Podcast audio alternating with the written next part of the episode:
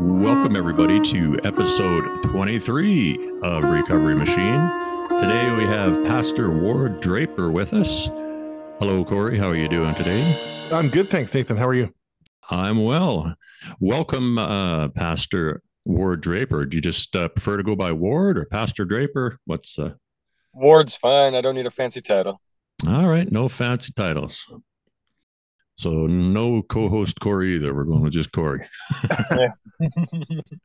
Ward, it's good to have you here. I um Nathan is up in in Kelowna. I'm uh, I'm in Mission now, but I'm from Abbotsford. I've born and raised in Abbotsford. Uh, I moved to Mission about uh, six years ago or so, um, okay. and uh, so I know the community well and know the the the the inner workings of the community and some of its shortcomings and some of its strengths. And and uh, you've been one of the most consistent uh, voices in the discussion of social advocacy and uh, the people experiencing homelessness in that community and uh, have faced a lot of challenges. And, and i know that it has only gotten more challenging in the last number of years particularly. So our podcast is coming from a perspective of two healthcare workers who who have experienced addiction and experienced stigma within our community and recovery within our community and and those challenges very very different from the challenges of those who are experiencing homelessness though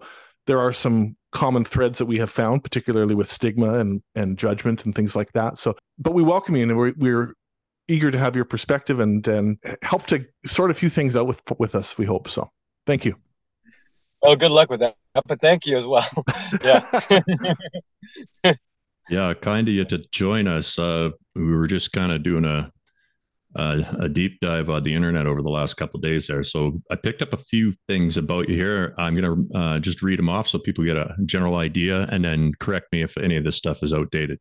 But you're currently the pastor of Five and Two Ministries and have been so since uh, 2005. Got a master's degree in theology and culture, and uh, looks like you've done a few different media projects. Uh, there's a couple documentaries I saw there. Uh, one about you as a preacher on the streets, something like that.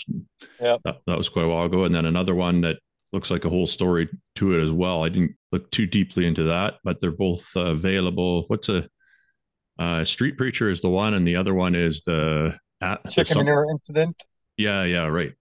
And okay. there's also another one I show up in is uh I think it's called the Church in Abbotsford or something like that. Okay. And these are all documentaries, correct? Yes. Okay. So uh, you've done a few other things. Uh, you've been a radio talk show host. Uh, looks like you're a pretty prolific writer. I see a lot of stuff in um, newspapers and various articles across the web. You've been a guest lecturer, and I'm I'm supposing that that's in theology or culture? Well, it's actually both? been in a, a, range of things: criminology, sociology, yeah, theology, lots of ologies. Ologies, okay. Uh, uh, even with, uh, I've done a number of times with giving lectures on homelessness and talks for UBC doctors in training and stuff like that. So. Okay, yeah, that yeah. that is actually probably a fairly valuable service there, because the disconnect, I imagine, would be fairly large. There's um, a bit of a um, disconnect, yeah. But uh, it looks like, judging by your schedule, you spend most of your time in the Abbotsford area. It looks like lots of time around uh, Jubilee Park and stuff like that, either helping people who are experiencing homelessness or if you know feeding them. You, it looks like you do some harm reduction stuff, and your schedule looks pretty pretty consistently uh, heavy. You're you're pretty much going every day, and then I'm not sure if you take Sunday off or what goes on there, but. Am I fairly correct and accurate thus far? Yeah, I mean, I've been off for the last couple of months just for, well, I need a leave of absence. There's too much going on right now. But uh, yeah, I'm still, that's all I do. I just eat and live poverty, homelessness issues, whatever it is. Anybody who's marginalized or anybody that needs help, that's kind of just, just respond as I can. And that's what I've been doing for, yeah, the better part of two decades. Okay. Yeah, that in itself is you know, obviously that's not something you see every day. And I mean, it catches my eye because unfortunately, I see a lot of people who are, especially, uh, they tend to be leaders of uh, religious organizations, and I I see a lot of preaching going on, but I don't see a lot of practicing. Mm-hmm. And um, so there's a, I guess there's always going to be a, a, varying degree there. But one thing that I've been thinking about a, a lot lately, we actually did kind of a, a look into it there a couple episodes ago, but it's it's how culture and our society has become such that we're very focused on ourselves. I don't know if this is a side effect of social media and a consequence of the disconnection with families or or what's going on. Are you finding it? I mean, it's got to be even harder if you're in a position like yours where you're supposed to be a leader in a religious sense and an ethical sense and a morality sense. So, how do you stay humble when you probably got lots of people coming up to you and you're like, oh, you know, you're you're doing such a good job, and you're, you're probably receiving quite a bit of uh, positive feedback, and also, you know, even uh, little media, uh, media appearances and stuff like that. Like, how do you keep that all where you're still presenting the right type of, of uh, leadership to your congregation? Well, for me, one of the one of the upsides is I've got a really bad memory. That's so that helps. So I forget a lot of things. Um, so that helps a lot. So uh, people always have to remind me if I've done something. I'm like, oh, okay, whatever. Right. Um, but for me, it's just I, I'm a person that's really believes in commitment and uh, really believes in you know your yes being yes and your no being no to the best of your abilities. I'm a guy that really believes heavily in being the first in, last out in leadership. Like you said, I mean, there are uh, the, the issues for staying humble. I don't know. I just, I don't really, like I said, I just don't, it's not about me. And, mm-hmm. and I mean, how trite that statement is. I really couldn't care less. I, I just, that's just who I am. Uh, I don't spend a lot of time. I mean, the only thing I think about lately has just been with achievements or whatever. It's just the impact of my academic work lately, which has been confusing me. But all told, it's just about just yeah just do what has to be done. What's in front of you? I mean there is no shortage of social issues political issues uh, environmental issues to deal with. So find something pick it up and just run with it. Don't just jump all over the place. And i just chose to stick with the idea that uh, the five and two's basic mission statement what i put together was you know love god love others do that everywhere rinse and repeat. Like that's just it. Like do the best you can right at that moment. And whatever happens happens. Yeah, right? yeah it makes a lot of sense. Just commandment number one then commandment number two. And if you stick to those i think uh, jesus said something about that being like uh, if you could do nothing else just uh, stick to those first two and you'll you'll be in pretty good shape something like that. Pretty much yeah exactly. And i mean that's one of the problems. We complicate things all the time right? That's kind of the human thing. We complicate things or we uh, trip over fear or you know there's there's so many different things. And particularly with the church i mean the biggest issue is that i feel is it seems that it seems to be constantly just so wrapped up in itself and wrapped up in fear. You know just trying to control things keep the you know keep power in in place uh, and not learning how to let go of things and stop being afraid. Because i mean if you have if you ever get a chance to you know read the bible from end to end the biggest commandment that always comes up the always the one big statement that always comes up is don't be afraid mm-hmm. you got nothing to lose. Yeah. Yes. I, I think I'm, uh, I'm starting to understand that part a little bit better. And I, I think you're right there. I believe also that power is probably the primary thing that uh, it's it's human beings most it's, it's our, our, biggest weakness, I guess. It's so easy to for corruption to to get in when power is involved, and then yeah, if you add fear, very difficult to um, to live any kind of a life that's even somewhat relatable to uh, the Christian framework, I guess you could call it. Yeah, I mean, and it's not even that it's uh, malicious or even willful or intentional. Sometimes it's just this weird knee jerk reaction that we need to feel we have to constantly have everything in our hands.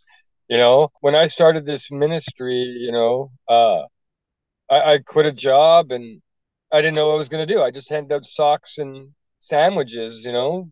And then, then now we run shelters and programs, and you know we got a couple dozen employees and blah blah blah. And it's like I didn't know what was going to happen. I've never had a five year plan. I just said, you know, uh, just you know, fuck it, and just went. Mm-hmm. Right, and whatever happened has happened. Yeah, yeah. so that and that takes a lot of courage.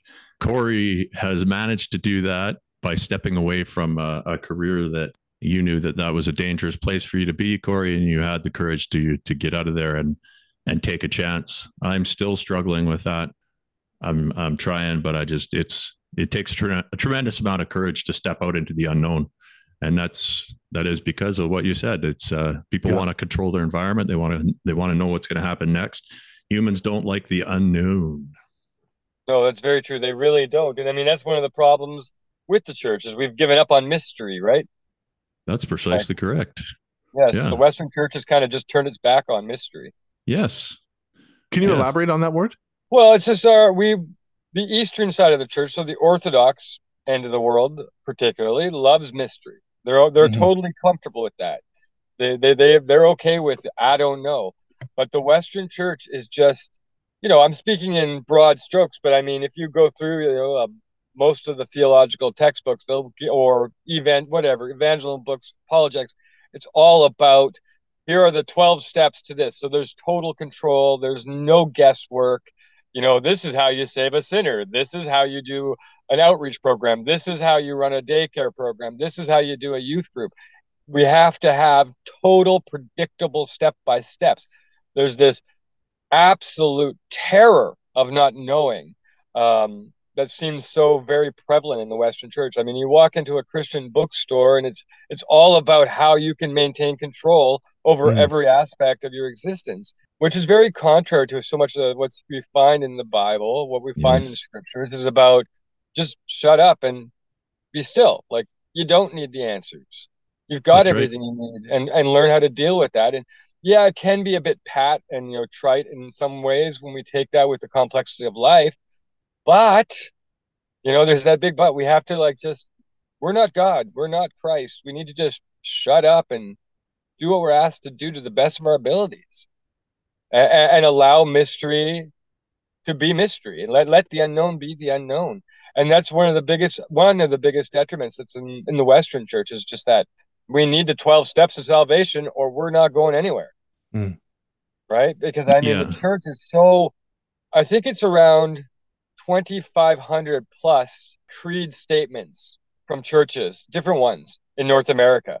People just clamoring to have the right answers to tomorrow mm. and today and all this stuff.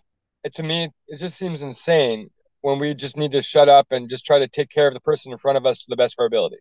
We don't need an elaborate statement on baptism or music or communion or whatever it is. Just I, I couldn't agree more. Yeah, and I I really think that's the key to the whole thing. In fact, I was just talking to my uh, dad about this yesterday. When you look at some of these faith, uh, like uh, any any of the big five faiths or belief systems, the further along whichever path you're going, the further along that path you get, it's almost like um, you you reach uh, I call it like an ocean of paradoxes, mm-hmm. where there's only you might know what direction you're going in, and you might have some idea of why, but that would be the maximum amount of information you could have to continue further on the path at that point, because whatever this is that we're in is not designed for us to know everything about it and do mm-hmm. everything perfectly all the time because if we did that it it would defeat the purpose of what we're doing here. Yeah. Well, for me, one of the things that's always stuck in my brain since I was probably like 20, which is, you know, it's like, you know, almost 30 years ago now. Uh, I'm getting way too old. But one statement from Billy Graham is always like, I've not always been a fan of his tactics. Uh, I mean, I appreciate some of the work he's done, of course, but he's all he said one thing that's always stuck with me has been very important, which was, I don't know what the future holds. I just know who holds the future. Yeah, yeah, that's right?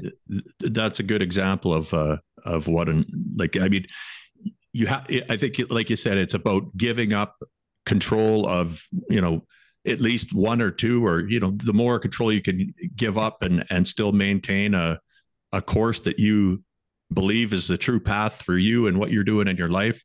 That makes a lot more sense to me. Well, but, and, but that's that's oh, sorry, Nathan. I was going to uh, say, but that's one of the dangers within the church too, right? There was that language you just used, and I'm not trying to attack. I'm just no, saying it's the the path you choose, mm-hmm. right? The the language of me, right? It's learning how to say it's it's about the language of Christ first, the bigger language, and then the language of we, and then eventually we might get to me. Yeah. Right. Yeah, so that so seems to be ubiquitous to, throughout the the, the different uh, belief systems as well. Yeah, I I got a million questions already. We better stay somewhat focused, or you're going to be here for twenty years. Yeah, well, you know, it's all good. but it's true. Like we, our language does shape us, right? So when we make our faiths uh, uh, with an I statement or me statements, we start to push our neighbors away, and we start to push the Trinity away. There is places for that, and I'm not saying there isn't, but we need to learn how to speak in the grander language of, of the collective, of the we, of the Trinity, of of community, language that is relational first and i'm just a piece of that. I'm not the center of it right? It, so yes. our language helps liberate us. So the way we speak can help move us uh, unconsciously towards being more available to our neighbors more available uh, to our communities more available to the trinity to christ uh, and ultimately it ends up benefiting us anyway. And we might yeah. we just don't see it coming half the time most of the time yeah, I mean that that's a very poignant uh, answer to the first question there. T- totally. You know, we were Nathan and I were talking about. I'm still reading Gabor Mate's current book, um, "The Myth of Normal," and he talks about that our you know our language as it contributes to our outlook, that it is world building is the mm. is the phrase that he uses that that it it is it determines the people we interact with the our successes our mm uh, all of our sort of the way we interact with the environment as a whole. Mm-hmm. and not just and that, that those thoughts are not just inconsequential. Yeah you're 100% right. And we we've lost that right? We've lost the meaning well we've lost western culture seems lost has lost the understanding what words can mean or what they can do. Again that goes back into mystery and stuff like that right? It goes back into how does this work? Well we're not 100% sure but it really does do something. So if we have a christianity that's talking about just me and Jesus, which is the predominant expressions we find in a Western worldview of the church, what do you get? You get a very egocentric, self driven church. But if right. we start talking a language of collectivity, uh, of the bigger we, well, what would that do to the church if we spoke language like that? Instead of saying, "Well, I'm struggling with my faith," which has a you know real real meaning, it does. But what are the struggles of the church? Let's talk bigger, right? Stop making it so myopic, so self-centered. Yes. And I'm not again, I'm not saying it's not a place for that. There always is a place for that. But let's start with the bigger picture first. Yeah. Right? Yeah, it's a balance. And we're I believe mm-hmm. we're way out of balance right now in that aspect. Oh, oh yeah. oh yeah. It's been interesting because I know we like, yeah, I don't know what your time limits are, but I mean, I can give you a quick rundown of something that's really interesting in the church is that we see in the history of the church uh, over the past century was an interesting trend that occurred. Uh, Thomas, what's his name? Uh, Oden, Ogden, Thomas Ogden, Oden. I forget this guy's name right the second, but he did an interesting study that demonstrated how in the Western world, one of the key elements to why the church has turned into like so self-centered was around the turn of the 20th century, the removal of the ideas of the Christian virtues started to disappear from theological textbooks. So, particularly things like humility mm. and meekness started to disappear from theological textbooks. And as we moved through the t- early 20th century and the emergence of psychology, we started to shift to the self. And so the church started to drop those primary teachings of virtue and started to start focusing on psychological teachings, which again do have validity, but they're secondary or third or something down the line. But we we've actually then started to construct our theology around worldviews, not scriptural views. And yeah. that's not to say we don't balance them. We just need to put them in a better order. Well, charity, like the archaic sense of the word, should mm. be first. If you're going back to uh, the original charity, hope, and faith are the uh, the top three uh, original virtues. That's uh, one thing, but if you go back to the Gospels, the primary thing is humility first, and everything follows suit. Okay, yeah, that makes sense too, because we were going to ask you about uh, that a little bit later. But yeah, it's all good stuff. Yeah, and it's interesting because you know, it makes me wonder what would have happened if, say, the church stuck to its guns Mm-hmm. And mm-hmm. remained in that uh, more communal outlook and and took the focus off the self, would it now be more of a refuge for people who are finding that they're experiencing the negative effects like uh so like the, the last two or three generations have had such a focus on them personally that i believe mm. it's it's it, it's making it difficult for them to develop in a, a mentally healthy way i could be wrong about that of course but that's the general sense i'm getting well, the, the the the trajectory that we've landed on the Western Church, you know, started around the Reformation, right? It started roughly around there when Luther said you can have a Bible and you can decide things, you know, and that kind of thing. And we just progressed towards a very self-based understanding. You know, like we moved our our interpretive lenses for the biblical text away to more literalism, more historical grammatical preciseness and moving away again from the mystery of the text and using the text as a liberator uh, well like it's supposed to be it's an it's a weapon of freedom but we moved it mm-hmm. into a weapon of control and violence uh, you know that's a simplification of very complex history but you know the reformation is a big hallmark of when we started to just close that door uh, on mystery pretty much permanently in the western world yeah um, I'm, I'm aware I'm aware of that departure, uh, I, but I haven't studied it very much. I'm actually just starting to look at that part of, of what happened there. Yeah. How, it's very, why, very interesting.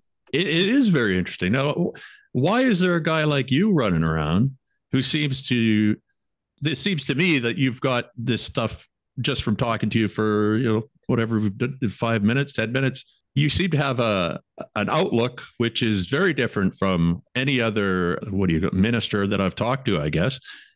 Why are you the only one who seems to have pieced this together? What's going on here? I'm not the only one that's pieced together, but the list is actually quite short to be, and it's not some sort of ego system no, or I, ego statement I'm saying. But the reality is, is because the Western Church is so in bed and mired and entangled with the world, and not to say the world's views are bad, they do have a place, right? But it's the order of operations has been screwed up.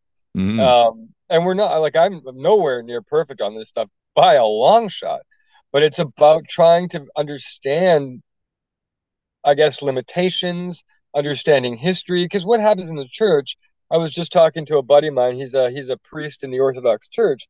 Is that everyone becomes so entrenched in ideas that make them comfortable Yes. Right. And, that, yes. and that's okay. There's there's again there's a space for that. Yeah. But in the world of Christianity, there is thousands of rooms to visit and learn from.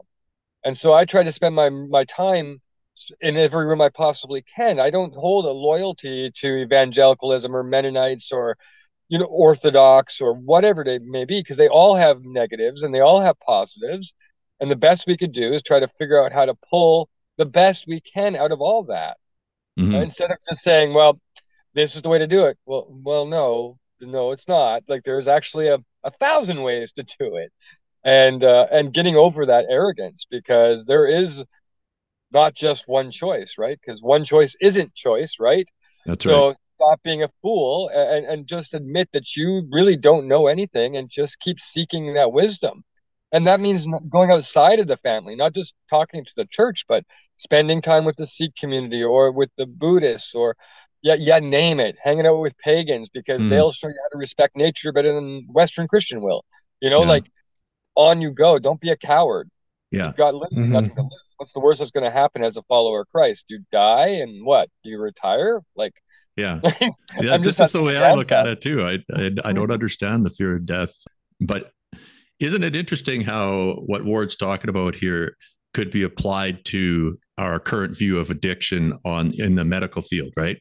They're trying yes. to take something that's incredibly nuanced and many shades of gray, and they've they've stamped it out black and white because they don't want to get right in there and do the you know they don't want to do the hard thing that requires actually you know an individual by individual uh, uh, a different kind of maybe thinking or whatever's required. Like it's uh, and, and, and yeah, and it like we were talking about the other day, Nathan. That requires authentic ownership of the system and the society's shortcomings. Yes, and we can't have that in a medical yeah. system that has to give answers, right? Exactly, because if you if you own those things, then you're you have to be accountable. That's and oh right. my god, yeah. yeah. So, Yeah, that's and that scares the the shit out of the medical community to be accountable. Well, it scares the shit out of the entire system, every system we have. Yes. You know, power thrives on binary, either or. Yeah. yeah. The minute you move into a third way of living, they they want to they want to shut you down. Yeah. they just do. Totally. Hmm. So, Ward, can I, we, we wanted to ask you about addiction, and, and the question itself, I realize, is asking you to to paint with a fairly broad brush. But Yeah. so much of recovery is about, and for me, in in the earliest days of reco- recovery, lots of spiritual questions about like where I stand in the universe and what was missing from my life, what what made up the whole within myself, those types of questions. So mm. that's on the recovery side, but what do you see as the spiritual connection with addiction? I've heard you talk in in past interviews about addiction as sort of a relational condition.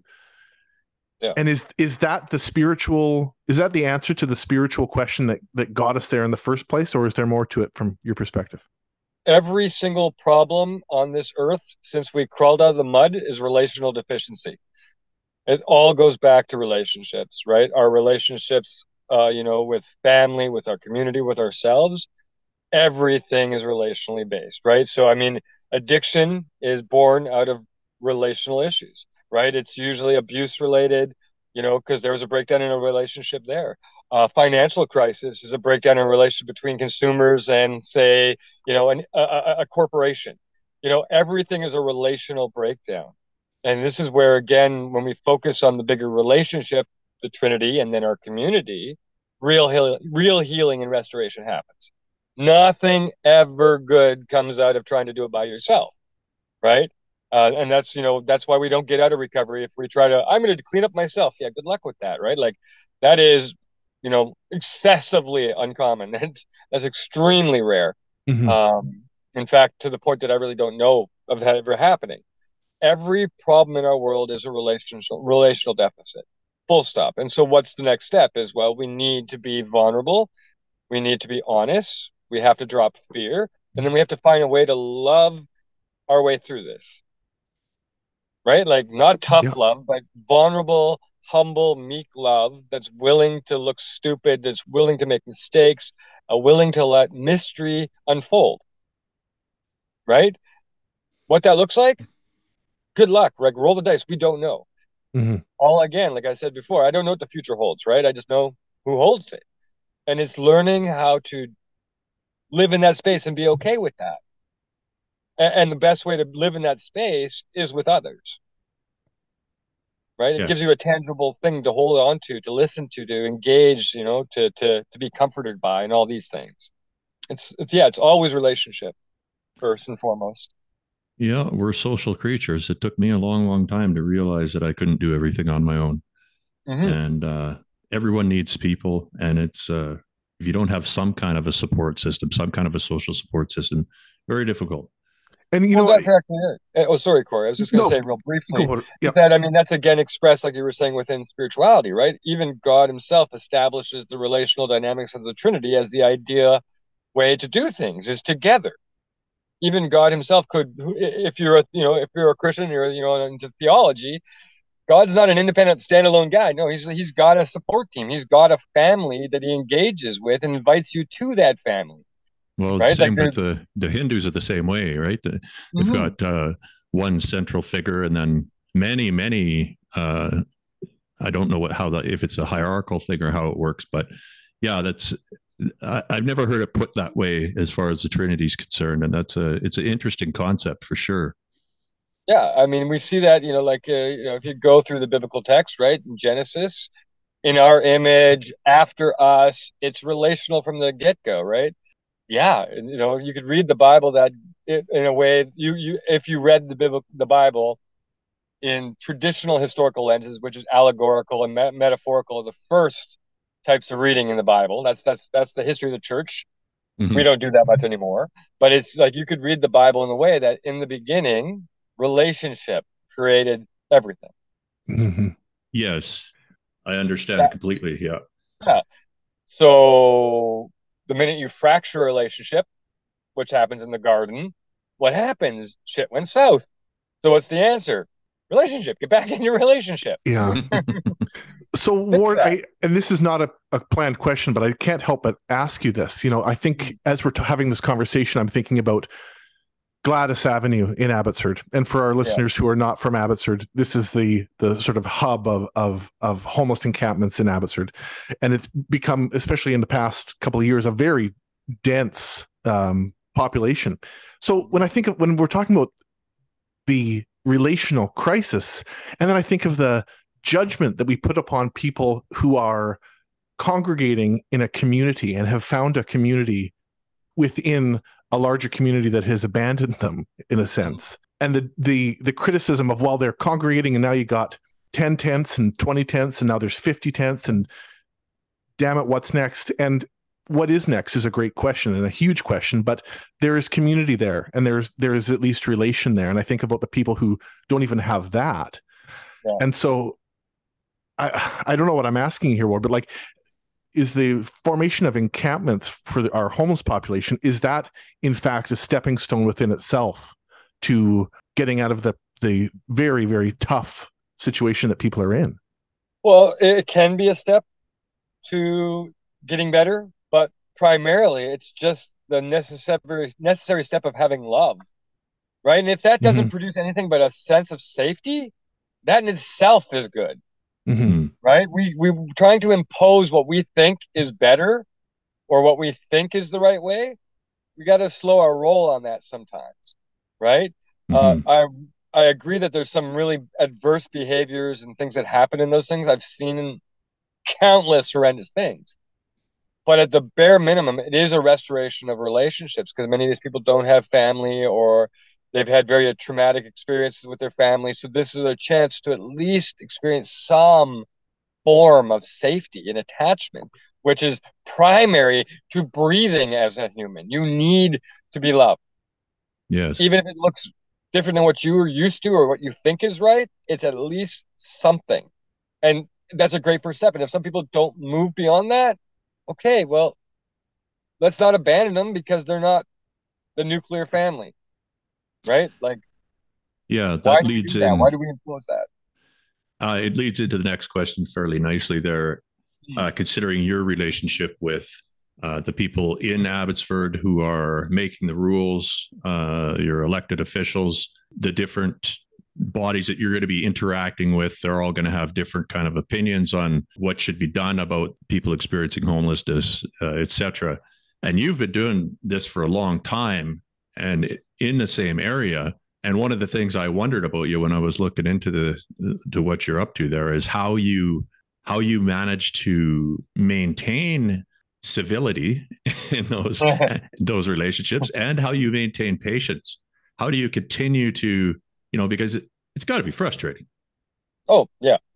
Uh, I just maintain by remembering that everyone's just equally fucked, just in different ways. Okay. Right. It's not like an arrogant statement, but you know the the people who are in power are just as broken as the person struggling with meth yeah. Right? We're, we're all on the same page no matter what. You can deny it till you, you know till you whatever. But the reality is we all want the exact same things and we're all just broken people and the only way we're going to figure that out is somehow spending time together. Mm. like it or not right? Like it's just what has to happen. So i mean it gets very frustrating, of course, working with politicians and power players and business owners and and but just recognizing that they're just as broken as the person with mental you know illness or FASD who's struggling with alcoholism. There's no difference between them or somebody who owns 50 million dollars worth of property in Abbotsford they all have very similar brokenness. Right. Just is a little bit different that's all. So, so that's okay. So that in that, when you're finding yourself getting worked up or running out of steam, you just bring yourself back to that, and it kind of levels you out. Yeah, exactly. I mean, uh, yeah, everybody is equally screwed. We all we're all broken, right? Like we're yeah. all broken. We're just broken in different ways. Full stop. Right. So some people have crazy addictions to heroin, and others have crazy addiction to money. But at the end of the day, it's chasing after an empty relational void and we have to find a way to love our way back into some sort of connectivity. Gotcha. Yeah. Oh, it makes yeah. sense. This guy's making I a lot of sense, Corey. I know. I know it.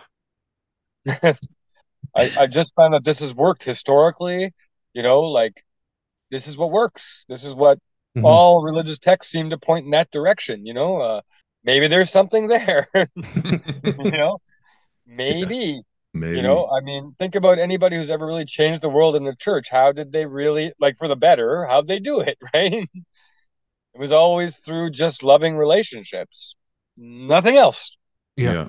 Everything yeah. was secondary, right? So, Ward, in, in thinking about how difficult it has been to try to create some change and you know for example the trying to establish a safe supply in downtown vancouver with the distribution of clean heroin i think about years ago in jubilee park in abbotsford when when the plywood encampment was set up ways to sort of really push one's elbows onto the table to try to create a change in policy and sometimes that is what is required is is a little bit of uh of force there but mm-hmm. the question we wanted to ask you comes about you had mentioned meekness as a as a virtue.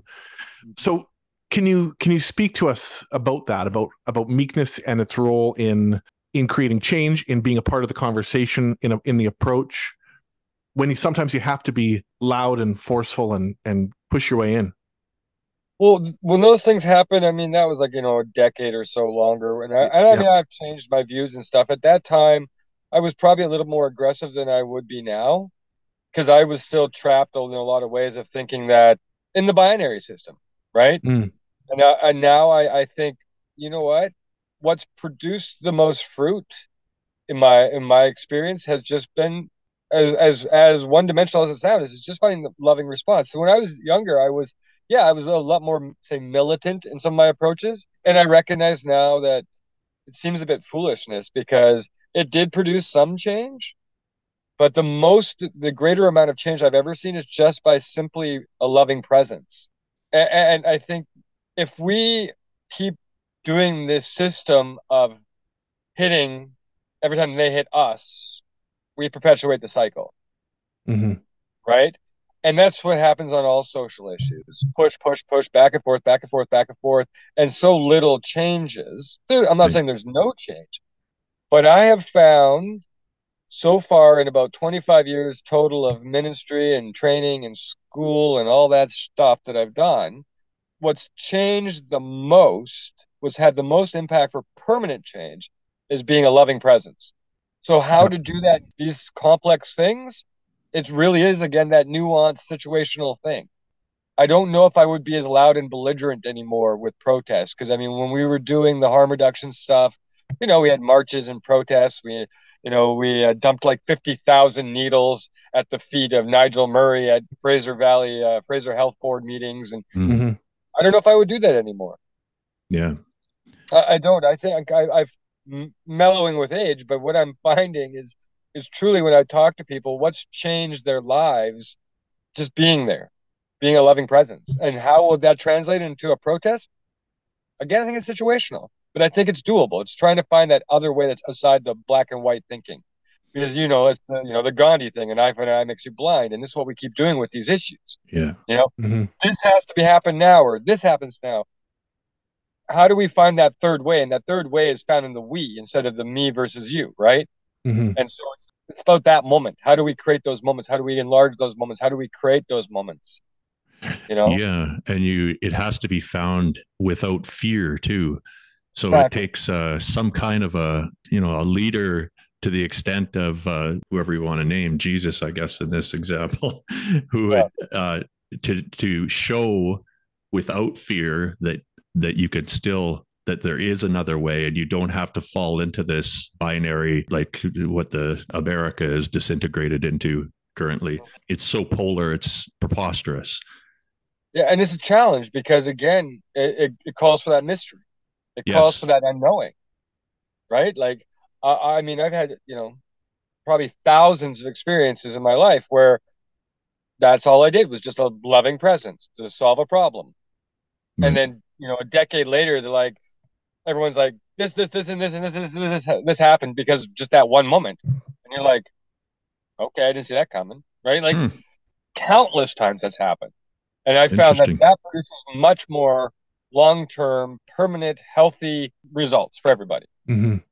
And it wasn't through some sort of calculated battle plan, it was just presence, it was just being. Yes. Trying yeah. to, to love through whatever the given complex situation was. Yeah, that's a. I've recently had a realization to that effect. I think I was viewing everything as a battlefield for a long time mm. and uh, wondering why I was angry and not getting results. But I think I understand now. Getting to, yeah. Yeah. Right. Because one of the things that really has helped me over the last number of years is learning a concept of theology that's very lost in the Western church. It's big in the Eastern church. It's starting to appear in the West. Again, generalizations, but is the idea of kenosis, right? Truly starting to understand that concept, which we find in Philippians when Paul writes about you know, Christ taking on the body of a servant and emptying himself, right? And learning what self donation means, learning how to empty of your ego, uh, of that need for conflict, learning how to just let shit go because you aren't God. You have no idea what's happening. You'll never have an idea what's happening, and just learning how to give yourself to others. That's you know? what kenosis. Uh, I'm not familiar with that term. Yeah, you'll find that in Philippians. The uh, Greek word is what is it? Kenoi, canoe. Yeah, I can't even spell it right this second, but yes, it's in okay. Philippians there. Okay. Um, when yeah, Paul talks of Christ emptying himself.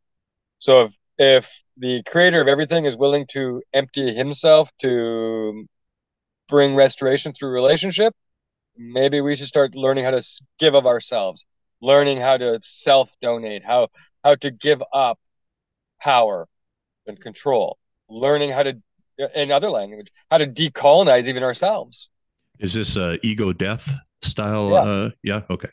I gotcha. Yeah that makes a lot of sense. And i think yes there is some uh, there seems to be quite a bit of traction there actually um, just over the last five years that that concept is really coming coming around. And you know you hear it a lot. And it mm. yeah i think without that and that is a very difficult thing to do without you know like uh, psychogenic drugs will could help uh, get you to that state in a hurry sometimes. But yep. Uh, doing it without drugs uh, yeah that's that's very very high level stuff. Oh yeah. But again it's really it's we have so many we have a lot of hurdles to get over but we have to start really if we want to be effective in the church we got to start separating like world ideas from scripture ideas much with more haste. You yeah, know? yeah. everything from you know nationalism or patriotism stuff you know to faulty deficient theologies um, really learning how to let go of stuff that really at the end of the day doesn't matter because when we especially in the church when we're doing theology and we're trying to tell people how to be a good christian it's it's like almost like you're a three year old trying to develop quantum mechanic theories with a crayon. Like we're trying to deal with things we have no concept of trying to control. Like we've just got to let let it go, let it go. What what do you have to do? Take care of the person in front of you, mm-hmm. and that's it. That just ends there. Yeah, that is the spiritual practice. Yes, yeah. But that is kenosis. That is that is learning how to move with the body uh, of Christ. It's learning how to move with the Trinity better. Is just don't have an agenda this is the logos. Yes, it's a big part of that. Yeah, yes. yeah. It's, it's, I don't know. Keep it simple. yeah, it, it, it, I see. Uh, you know, just to to throw in here, just a lot of people uh, in our, our culture who are very involved in the church are involved on a on this level where they're they're getting a lot of comfort out of whatever they have gleaned from the experience of either going to church, that community, or reading the Bible, whatever it is. Mm-hmm. But that's kind of it. And it's yeah. it's just kind of a, a comforting thing. And I I I think that's that's good and that's fine. But to me, that's that's very much kind of like just the tip of the iceberg as far as what's available. Mm-hmm. You know, if you if you want to really get into it. But I suppose people should be allowed that too if they're I mean if it if it brings them comfort and as long as they're yeah, it's hard to say. Yeah, you got to make space for it. But again, it goes back to something we were talking about earlier with language, right? If you want to start making some real indelible impressions by doing something simple but that will revolutionize everything around you, you know, a really simple thing to do, especially in positions of being us white males. You want to know how to change your community, like, and really start flipping the switch really easy. I mean, if Christ is important in your life, as a Christian male, I want to see one thing that starts to just deconstruct a lot of the crappy baggage is when you're engaging with each other in public or in private, just tell each other you love you. Yeah. like as, Yeah. as as remedial and like hippie as that sound, no, it's that way. yeah. No, it's Never- it's something. Never neglect that. You want to transform a world? Start doing that. That Yeah. freaks out everybody. Yeah, no, I got some. Uh, well, there, uh, one of my buddies is trying to call me right now, and he'd he's the type of guy that that's uh, that's how we end our conversations. We haven't seen Mhm. each other for a long time, but that's that takes a li- especially with guys, right? That takes like a level of maturity where you're you've been through some shit, um, usually, and and you've gotten to a place where you're like, dude, I you know, but on a universal level, yeah, I think that could uh, that could be pretty helpful. Oh, it's it's unbelievably transformative. Those little things, those little seemingly like I guess innocuous kind of things, these mundane things. We don't have big answers, but if we can learn how to start being just vulnerable, humble, meek, that. So if you're going out for coffee at Starbucks with Corey, make sure you hug him. And so I'm, I'm, I'm, not. I'm, I know. I know it sounds ridiculous. You hug him and you say, "I love you." yeah, you finish the conversation. Yeah. The impact that has on a room of 50 to 70 people, Mhm. and you don't have to have an agenda. It's Yeah. actually being vulnerable, a bit of maturity, but more importantly, honest. yes, Stop hiding. Be transparent. You want to see how your world just starts to just change with that? Like it's huge.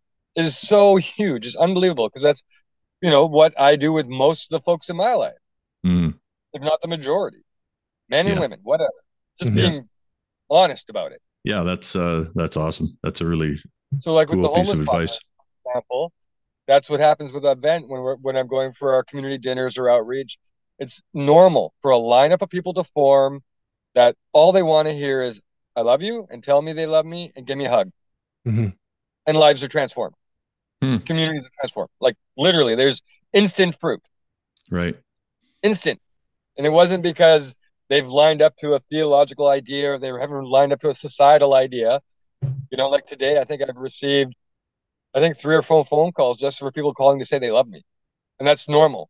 Just, just Mhm. that, men and women, whatever, homeless, not like actually, I got a call this morning from a buddy of mine I haven't talked to in six months. He's homeless, and he just called up because we haven't talked in a few months.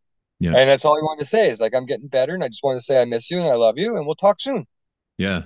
Yeah, that's a tough one for guys. When I turned 30, I mean, you start to grow up a little bit. And then certainly after, you know, 35, 40, and it wasn't, I wasn't the first guy to, to be vulnerable like that, but I've, uh, I've got a really good buddy who, you know, he's just that type of guy. He Mhm. naturally is like that. He has no, that one of the things I like about him because he, he's got no, he, he's just shameless. You know, he's Yeah. not afraid of what anyone thinks and he just speaks his mind and uh, Yeah. it, can, it could be like really uncomfortable sometimes and sometimes it's really cool but um, Yeah. I, I mean, I struggle with it all the time. Like it's not, it doesn't come easy for me. mhm. at all. Like Yeah. it's a willful choice to make these things. But I like me, I've got I like you were saying, Nathan, I've got a friend just like that. He like every day, I love you. Got it. I got it. Can we stop this? It's freaking me out. Like it's just because again, I'm not a saint. Like I'm I, by no means am I comfortable with this, but I know the value in it. Mhm. yeah Self donation, right? yeah But it, but it's again those you want to change how people view addicts, or you feel view people with mental health issues, or whatever. Pick your social problem, encounter them that way. Again, hundred percent. What you find in the scripture: greet each other in love. Right? It's it's what it says right there on the page. It's it's been there for you know thousands of years. So maybe there's something we can glean from that. yeah humans love to overcomplicate it's a tough one hmm So Ward, I've got a, a, a curveball for you. Then, when you hear the the news story of last week of the of the RCMP officer being killed in Burnaby in the homeless encampment, which is something that that you know brings fear right to the right to the faces, right to the forefront of the conversation for a lot of people. Brings it back to Mhm. fear. if you look at the mayoral race in Vancouver, the candidate that won in Vancouver kind of used fear as a as a tactic of his platform and, and got in uh, by saying that I'm going to bring in 100 new police officers into Vancouver. How do we bring it back to love in that discussion? One at a time, one person at a time, right? Because that's one of the things. The, the system still thinks that fear is the great way to do things, right? You know, it's a tragic uh, a system, tragic event has happened. But if you go in with softerness, gentleness, we got to find ways to do that. And it's not as not overly simple, but we've had cases in Abbotsford. I remember if you do remember um, the incident when Roy was ba- beanbagged and stuff just because he was being Roy. He had mental health issues. Mm-hmm. Every cop knew him, mm-hmm. right? Mm-hmm. And they went in with an iron fist and complicated a system, a, a situation, I should say. When with Roy, all you would have had to say is, "Do you want a French vanilla coffee?" Yeah. We have to find human connectivity, find these ways to connect. And I'm, you know, it's unfortunate this this officer had to die. It's horrible. It's bad in every regard, but it, it does highlight some of the way deficiencies in our way that we're approaching these issues on both sides. Yes. Right. And yes. so we need to find. I know it sounds ridiculous. I know I, I feel I feel like such a hippie all the time, but it's finding these more loving responses. So you know, you go into a situation because I mean, I've had no shortage of hostile encounters in the work I've done uh, in doing ministry. I mean, I, I can, I can, so many times where people have, I, I, had an incident a number of few years back or what it was. Again, time's irrelevant to me. It's all the same. But I'm sitting in my car at Jubilee Park one night, and we were just about to do outreach, and some guy who I had never met before, homeless guy, and then this stuff's happened to me many times, just jumps in my vehicle with a knife, holds it to my throat. I'm gonna kill you and slash your throat, right? And I'm like, okay, but do you want a coffee first? And he's like, yeah. And then we went from there. Mm-hmm. and that's happened to me many times. Mm-hmm. Not just once, I mean many times. Uh... And that's me. I'm not expecting everybody to do that. I get that. But mm. how do we find softer ways? We don't always have to use a fist. You know, like when a cop shows up, particularly when you're traumatized, because if you're on the streets, odds are you were beaten, molested, raped, or psychologically destroyed odds are great that that's why you're there. Yeah. And somebody shows up and all they ha- are projecting is an image of control, domination, and violence. What are you creating, right? So maybe we have to find other ways. Mm-hmm. Maybe it's time that we start looking at softer approaches. Yeah. Yeah, you'd think right? that that would have been something that was, inv- you know, invested in a little more heavily at this mm-hmm. point. And, um, and I'm sure they were taught about how to control your body language and how to be, you know, stuff like that. I'm sure that was there, but something more has to happen because this is all we're seeing is violence after violence after violence. It's, yeah. Well, yeah. the police have it tough uh, in that they're showing up from a, uh, an assumed stance of authority. They've got the uniform. They're easy to pick out. I mean, it, it sets off the us them mentality immediately especially yes. if you've got somebody who's got problems with authority, which many, again, of those marginalized people are going to have. Mm-hmm. So, yeah, I don't know. I think there probably is a, a way to do it that that would be much safer and more productive for everybody. But yeah, yeah, it's tough. There's no right answer. There's no like immediate answer comes to my mind, but it's really we have to find something a little, some more gentleness to to everything. Because I mean, the cops themselves are they're screwed over exponentially. There's no doubt about that. I was just talking to a cop the other day, you know, and she's saying that something like 80% of the calls in Abbotsford are just these mental health homelessness issues, almost 80% or something like that. It's like ridiculously high. Mm-hmm. Yeah. Right? Cops aren't social workers. No. Right? We've heard no. that a thousand times. Mm-hmm. Okay, but if we're going to keep putting them in those situations, maybe we start training them to be then. Or send one right? with them. Or, yeah. yeah. Well, they do that already to a certain degree. But again, again, it comes back with those arguments about police training. Do we start doing like, you know, you have to get a bachelor's degree in all these kind of things before you go out in the streets? Yeah. Which is better yeah. for them and for the community. It really is, mm-hmm. I think, anyway. Because I mean, most cops, unfortunately, my experience, and and I have lots of experience with police, professionally and uh, privately. Typically, the police come in just to demonstrate force, mm. right? Like I'm shutting this down. Well, how about we find something? Is there a middle way? Yeah, yeah, maybe there could be, uh, especially when you're. I mean, this can't be cost effective in any way, shape, or form, and uh, obviously no. it's a, a, complex problem. But we'll yeah. we'll throw. Uh, we got a couple of questions for you that are a little not lighter but different, I guess. yeah. Um, so we're talking the the seven deadly sins here, and yeah. we we're just wondering what you think is you know, if you had to pick one or two that are giving us the most trouble right now in Western society, what would you say and why? Well, again, it goes back to the fear stuff. Fear's first. That's the biggest sin that we have. Everything's a byproduct, right? Sloth is a byproduct of fear. Egos, you know, prides of, yeah, they're all fear based. So it's learning That's how true. not to get afraid. Yeah. It's, it's fear, fear, fear. At the end of the day, it's just fear learning how to manage that, learning how to address that, all these other things will just fade. They will. If we learn how to live with greater trust in the Trinity, within with Christ, greater trust and being vulnerable, these things will just fall away.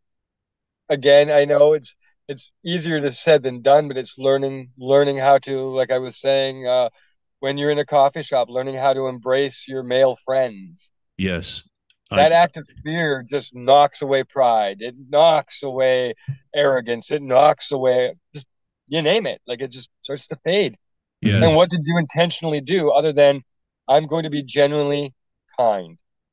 Yeah, it's the important. Uh, for a long time, I didn't understand there was a piece that was missing and I think it wasn't until I understood the value of vulnerability and actively going out and making myself look silly or or doing something to put me in a position that that makes me you know that knocks me down a peg because I'm mm-hmm. I'm just designed in such a way that I, my inner uh, rhetoric can get going, and I, will be walking around thinking that uh, it, it's my my ego can get out of control quickly, and if i but if i actively do things like that like what you're suggesting and and really work at it it becomes a skill.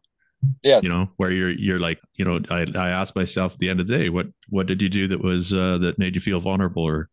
Yeah and i would say more than anything it's not even that it would develop a skill. It's actually making you the human you should be. Yes. that we all need to be right? Because yeah. that's the important part about the story of christ is we always tend to in Western theology, we spiritualize everything. We don't mm-hmm. ground it in humanness. We need to ground this in humanness. And so once we we are truly human, is to truly love. That is what we are made to do. We don't function without love. Humans don't. We just die. That's science. That's truth. That's fact. Loneliness is mm-hmm. like smoking five packs of cigarettes, or what they say, right? Yeah. They, like it will kill you. So it's not about being skill it, it's like a skill because we have to hone it to a certain degree but the reality is it makes us really human. It chips away at the bullshit that we've put on because our families told us to or our culture told us to our society our religion whatever. Pick the person that told you that this is the way to do it or thing that told you to do it and realize that these movements are what makes us whole. It helps us enter to the with the dance of being human, the dance with each other, mm-hmm. right? The perichoretic movement, right? The theological idea of moving together in harmony, in equity, equality, and mutual humanness. Because mm-hmm. there is not a single thing on this planet breathing that is human that doesn't have the exact same needs. Everybody has the exact same needs. And we're just constantly in denial. We're constantly trying to find excuses. If we can find a way to just take these steps to throw our asses off the edge of being honest and finding our humanity, shit will just naturally get better. It will just happen. Yeah. No five year yeah. plan, no strategy. Yeah, I believe you. I believe you. I believe that that is uh, that is true, and that I doesn't make so. it any easier. no, no, it does not. no. But again, it goes back to what I was saying earlier. Our language will shape us what we say, what we declare as our truths, make us what we are. So if we're an arrogant prick who thinks I'm just defined by the fact that I can press 300 pounds and I can, I'm defined by my job, or I'm defined by what I own, and that's all you talk about, what the hell do you think you're going to become? But if you're talking like a, a, as an individual that says, I'm defined by love and I'm defined by vulnerability, I'm defined by honesty, that I want to be the best human I can be, what's what's going to happen? There's there's two different things. You're either going to be walking around with you know like an arrogant prick, or you're going to be someone who's able to transform the world just by being present in a healthy way. Yeah, man. And I depend. I, I guess it, it, it matters what your priorities are and what stage of life you're at, but uh, I, I think I don't even think that. I think if you want leadership, that's how you do it. Well, You- no, I I agree Right, like, that that's the the correct method. I think it's a tough for some people. It's a tough sell. You know, if you're if you've got somebody who's bought heavily into uh, like materialism or something like that, uh, and or is very uh, laden with power, uh, it's you know it's difficult to get them to let that go. I think. It, it can be. It is a time consuming. It doesn't happen overnight. But again, my experiences have shown me that if you just you choose to be that expression, it will erode people. Like I can't even tell you. I mean, I have countless people who have come into the ministry over the years as volunteers who were well off, upper middle class or whatever, and their view on you know the homeless was um, a very downward looking view, right? I'm here to rescue this piece of shit. Mhm. And, you know, six months to a year in with five and two, and they're realizing, oh, I, I'm that piece of shit too.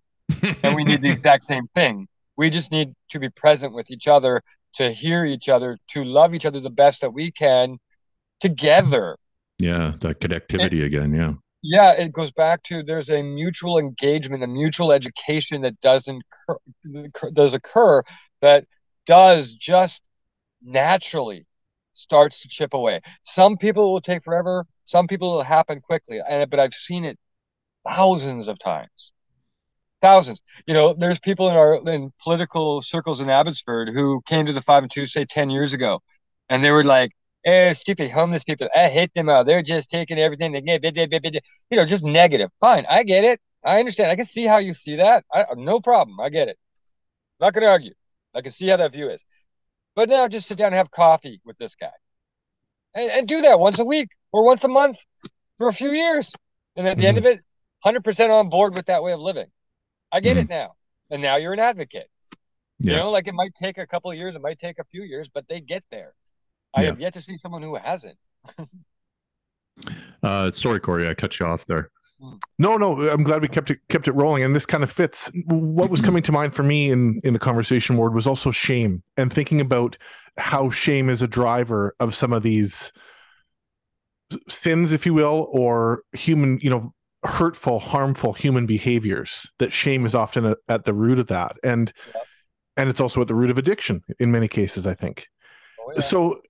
eh, w- knowing that vulnerability is now looked at as sort of a curative thing for for shame that once you kind of speak your truth and and let that secret out and let whatever it is release it how do you um i guess how do you see that in, in looking at abbotsford as as a community that has at one time had more churches per capita is than anywhere else in canada is that even is that talked about and i ask this with a certain amount of naivety that, that like is shame even a discussion in in the average church No, I don't think it is. I don't think we talk enough about that. But shame is part of all. Shame closes our window of tolerance, right? It closes our ability to be available. It's Yeah. contributing to that. Yeah. And so we need to find people who are cognizant of these deficiencies and they will help open windows, right? Because we have this drive within the Western mindset that we need to find quick solutions. And I am 100% wishing we could, right? All the time.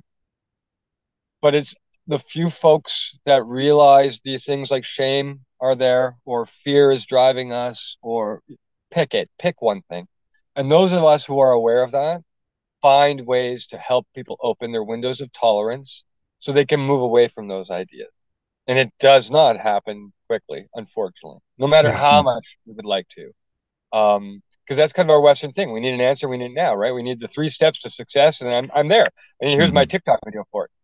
No, yeah. we we need to be just consistent. We need to commit ourselves. Those who are aware, and it's not that we're arrogant or better or anything like that. It's just we know that shame is a problem, for example. So how do we help people overcome that as an individual? How do I enter into a community where I can help people mm-hmm. liberate from shame? How can I help people realize what that's doing to them and to everyone around them? Mm-hmm. Right? It goes back to that simple loving our way out of it thing. And because trauma closes people's windows, suffering closes people's window of tolerance to everything in life and living and loving. Those of us who have um, unfortunately or fortunately stumbled into these ideas, into these uh, liberating truths, how do we make them a daily thing that we we can take char- charge of for all of us? And that's and that's the thing. Like we we we are not going to change society with passing of new legislation, developing new policy. That may come, that might be a piece of it, but it's the second, third, or fourth piece of it. Mm-hmm. The mm-hmm. first piece is I know that a person struggling with homelessness and addiction, the thing they need most is not a moral lesson or an evangelism outreach thing. What they need is somebody to sit with them, look them in the eye, hold their hand when they're crying and struggling, and that window starts to open for them, and they can start to feel alive. They can start to feel movement towards their full humanness. And then that just trickles down, right? Like, you know, mercy runs like a river, you know, verse stuff like in Micah and Amos, all that stuff about how justice rolls on. That's how it happens. Hmm. It just it just does. It's the magic formula of what caring for people actually does. Yeah. Right. I, I don't know if that answers your question well, but that's that's the trajectory I view it. It does. It, it does for sure. I don't think you, know, you could come up with a better answer than that. or like I, I, I think too about, and again, this is maybe a bit of a sidetrack, but while we're mm-hmm. there, like I think about what is happening with truth and reconciliation in our country, and that the the indigenous communities within our country are doing a courageous, remarkable job of releasing their shame and mm-hmm. releasing mm-hmm. their pain. And then I think about the priests who were at the who were behind the abuse. Mm-hmm. And I wonder about their shame. And like, is anything being done to release the shame within the church about that? Like, isn't that the other side of truth and reconciliation? Well, most definitely. But I think again, it goes back to like what I was just saying is that those acts of love within the indigenous community will, for lack of less hippie way of saying it, will melt the hardened hearts. Yeah. It will start opening those doors and windows to new ways. You know, it's not going to be overnight. Good God, that's going to take I wouldn't even want to calculate how long that's going to take. But I have found that if you just, you know, be that light in the darkness, mm. and the more candles that join you, right, everything will fade away. These these these mm-hmm. these bad things just seem to just take care of themselves in, in a, in a way, right? It's um because I mean the indigenous community is really speaking towards some of the stuff that I've, I've been mentioning is that it's together it's their togetherness yeah. that is bringing the, the healing yeah right it's it's it's they're trying to love their way through a shitstorm yeah so what if we all tried to join in a way to find a way to love through this collective shitstorm we're in yeah, and go against the training that we've received since day one, which is exactly. go out there and do it yourself. Yeah.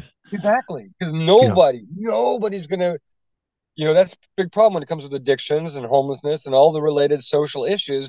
What's the regular normative response in any form of a media whatsoever? Communication is go to the government for help.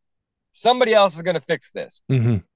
No, dipshit. Only you are going to change this.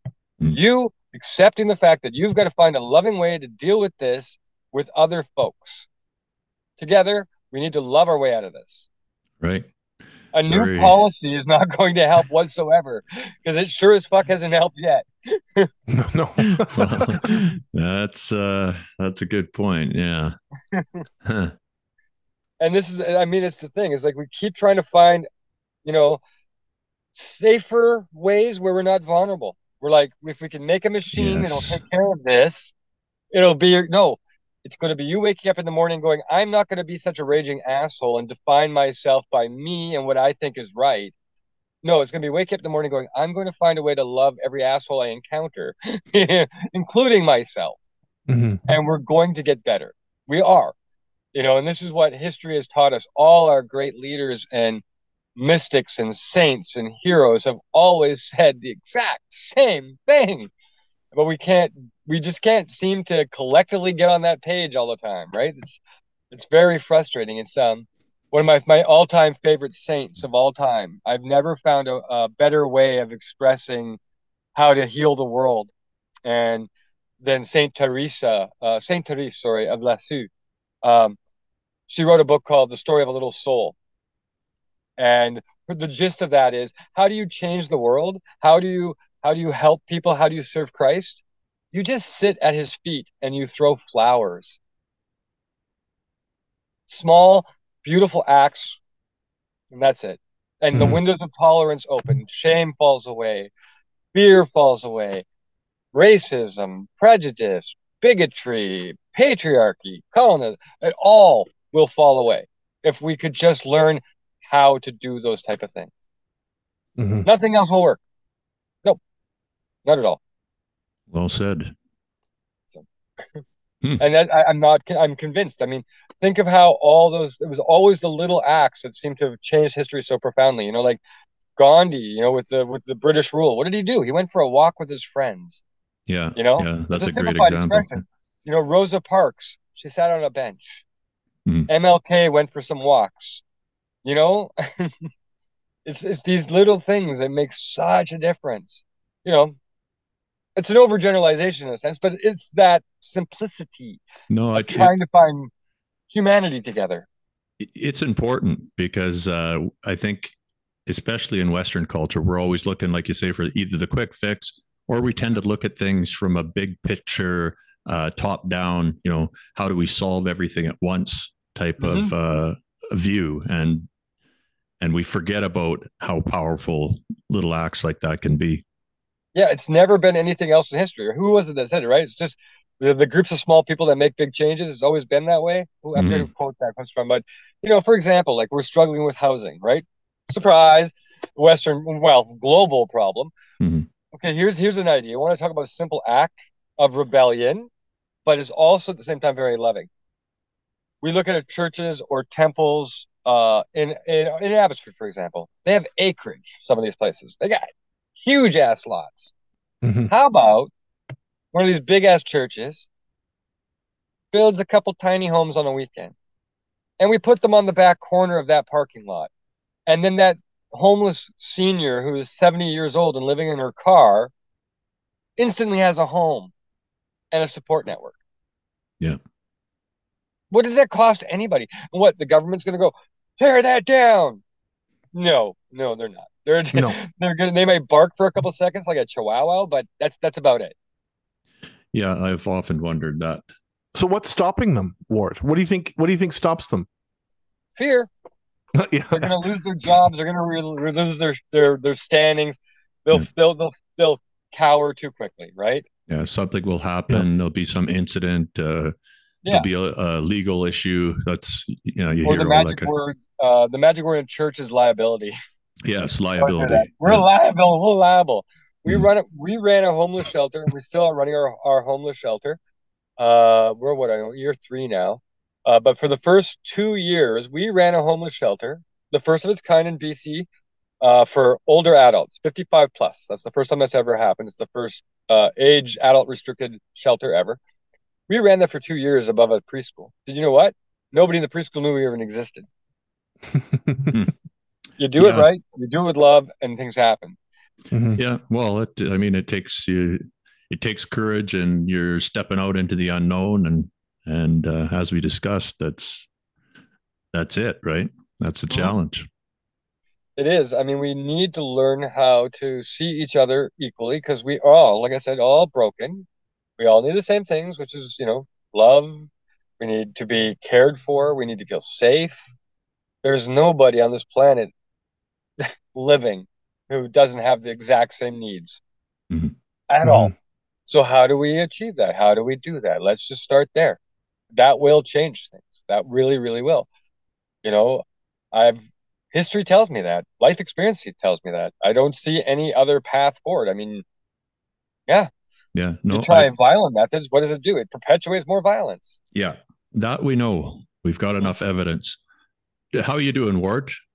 No, I'm just fine. I can talk for hours. I got a problem with that. All right. Like Um, Dylan said, right? Know your song well before you start singing it, right? So I've been doing this a while. well, you've you've done a pretty good job at uh, going over. I think you mowed through most of our questions here. We do have one more thing there. Just uh, it's an interesting term that I've heard you use before. I think it was on a, a news interview or something, and it's uh, slacktivism. Can you describe what that is for our listeners? Well, that's just jumping on the hottest trend and making a video about it, right? It's it's about exploiting things for self, you know, and that is even more so than when I first started talking about that. Look about uh, go on TikTok or Oh go yeah. on Instagram, go on Facebook, any social media. There is so much of that now. You find a homeless person, you give them ten bucks, and you make a big epic video about this. Oh, wow. You know, this all this kind of charity porn and this this I'm gonna just be involved in an issue for a few weeks thing or a couple days just so I I feel important and I see. it's bullshit. Yeah. All it's doing good. It's it's it's you know it's it's one of the biggest problems with the church because the church in the Western world does so much of it. It's it's basically spiritual masturbation, right? It just feels Right. real good, but it ain't producing any fruit, yeah. right? it's It's, got uh, to be especially insulting for a guy who's been in the trenches for near 20 years and then you see uh yeah And I see it every year, right? Like, because around this time of year, which we're entering the Christmas season, and every year, I can't tell you how many people, like so many people in churches and other agencies and groups call me up and they're like, I want to pet a homeless person and feed them cookies. Can you help us? I'm like, yeah, no. Like, no, go find someplace else. Because there's so much of that. It's like, my church made 50 cookies and we like to hand them out. I'm like, yeah, no, thanks. I know exactly what this is because it's just Mhm. that, you know, exercises for you. yeah I, I've I've witnessed some of the most ludicrous things from the church over the years with things like you know the the uh, drive-by prayer groups and stuff like that. So I'll be sitting at a homeless camp, and then a church van pulls up, and 50 Christians jump out, and they're like, "Can we pray for you?" And they start praying for everybody, and it was like, "What the fuck's happening?" And they jump back in their van and drive away. Like, what the- drive by prayer group dude, it's like it's epic, right? Like I'm like, Uh, really? wow I'm like, I don't know these people. yeah huh, Right? i've Like, never heard of such a thing Oh, it's unreal the stuff that happens. Like uh, even like when we were in Jubilee, that was a thing for a lot of times. Was we'd have groups out there wanting to do evangelism, so they'd go, "Hey, can we come to the five and two event and hand out tracts and, and stuff like that?" And I'm like, "No, go away. Mhm. People don't need your little glossy trifold brochure that they're gonna burn in hell for something. What they need is you just to sit there and hang out, yeah build a relationship, or just go away." yeah right? Like I, I, I just have Huh. little tolerance for that. Very little. No, that's that's fascinating yeah I, I can't even imagine that such a thing would exist but Oh, it's crazy. I mean, that's I mean, you talk to any nonprofit, right? It's this time of year they Mhm. get their glut of stuff in November, December, and that's what's supposed to carry them for the year because everyone's got to feel good. And Yeah. there's a place for some of that. I'm I'm not wholly against it because you know there's kids who are like raise 50 bucks in pop bottles and you want to encourage some of that stuff. But when Mhm. you've got organized church stuff going, this year's our cookie night and we're going to bring out hot chocolate and we're going to go to you to do it. How about you just go and meet your neighbors and leave me alone? yeah i find that a little bit strange i you would think they just uh you know go present like why do they need you to get involved they want you to be a buffer Pretty much. You have no Yeah. idea how many, much of a time I'm a buffer. I get calls from churches on a regular basis, you know, like the secretary at large churches or something like, we have homeless people outside our building. Would you come by and have them remove them for us? Or could you bring us? Oh, I'm like, yeah, no, you exist to deal with this shit. right This is yeah purpose. huh Oh, interesting that is so normative, like unbelievably normal. Hell oh, yeah. all the time, and this is like, I want to burn your building down. well, we're not allowed to do that. no, no. but yeah, the, the thought crosses your mind from time to time. well, we're you know? only human. Yeah, well, that's the thing is I don't I don't take kindly to those excuses, especially from in church. You know, it's like, you know, there's a family here and they've got their, you know, I'll get a call from a church and like we have a family of six here and they need groceries. This church has a budget of like you know 300 grand a week, and the five and two, you know, a few years ago it was maybe at best 100 grand a year. Mm-hmm. Can you feed them? Yeah, no, you you you go buy them groceries. Mm-hmm. Yeah no other purpose behind a church than to be a community center and take care of people. Yeah, yeah, it's it's it's a strange thing. Mm-hmm. I don't uh like keeping the I don't think it used to be that way with churches in the winter or at any time really churches used to be open. You know there'd be maybe there'd be somebody there and i understand that it's problematic to have your church open all the time but you would think that uh, during the colder weather and stuff like that it might be a decent idea to let people in there. But yeah, good luck with that. yeah, no, I've I've I've asked churches about it just out of curiosity and uh, because I've been you know I've been approached by uh, people who are members of the church and they want to discuss stuff like this, and I that's one of the things I ask is how come that's not a thing? And liability, it'll be the liability. Yeah, yeah, always the liability. It's so ridiculous. Really, you want like everybody doesn't have to be serving like meth heads. I'm not saying that. Like everybody raging in addiction, mm. but every single building that says church on it is supposed to be following Christ. Its first and foremost purpose should be a 24 hour community center. Yeah. So yeah. if that's in a middle class neighborhood or a lower class neighborhood, whatever it is, gathering place, End of story. I mean, how mm-hmm. many churches in Abbotsford? Just I've done this before. I've gone online and been bored and gone through church schedules, you know, and we're looking at these gigantic churches, and they might have thirty hours a month in programs for the community, maybe. Mm-hmm. Yeah, if you're lucky. You want to transform your communities? Be community centers. Put on a pot of coffee. Make some finger sandwiches, and go from there. You yeah. know. Yeah. Well, Again, I mean, you're you're doing a great job of, uh, like I said, you're practicing what you preach. It's it appears to be a rare thing, and uh, yeah, and uh, I got to thank you for coming on. Been just informative, and uh, it gives me hope. you know, sorry about that. yeah, yeah, yeah, yeah. I'll be angry about it later, but for now, yeah. I feel good. Well, I would recommend if you get a chance. I know it's a big ask, but um, if you've run across my thesis, because I finished my master's in, in back in April, mm-hmm. um, a lot of these key issues are addressed in in there. Looking at kenosis, looking at humility. If you get a chance, I'd recommend just taking a gander. It's it's most people say it's a heavy read, and I'm sorry for that, but I use big words. Um, I like the stuff that's got some impact to it.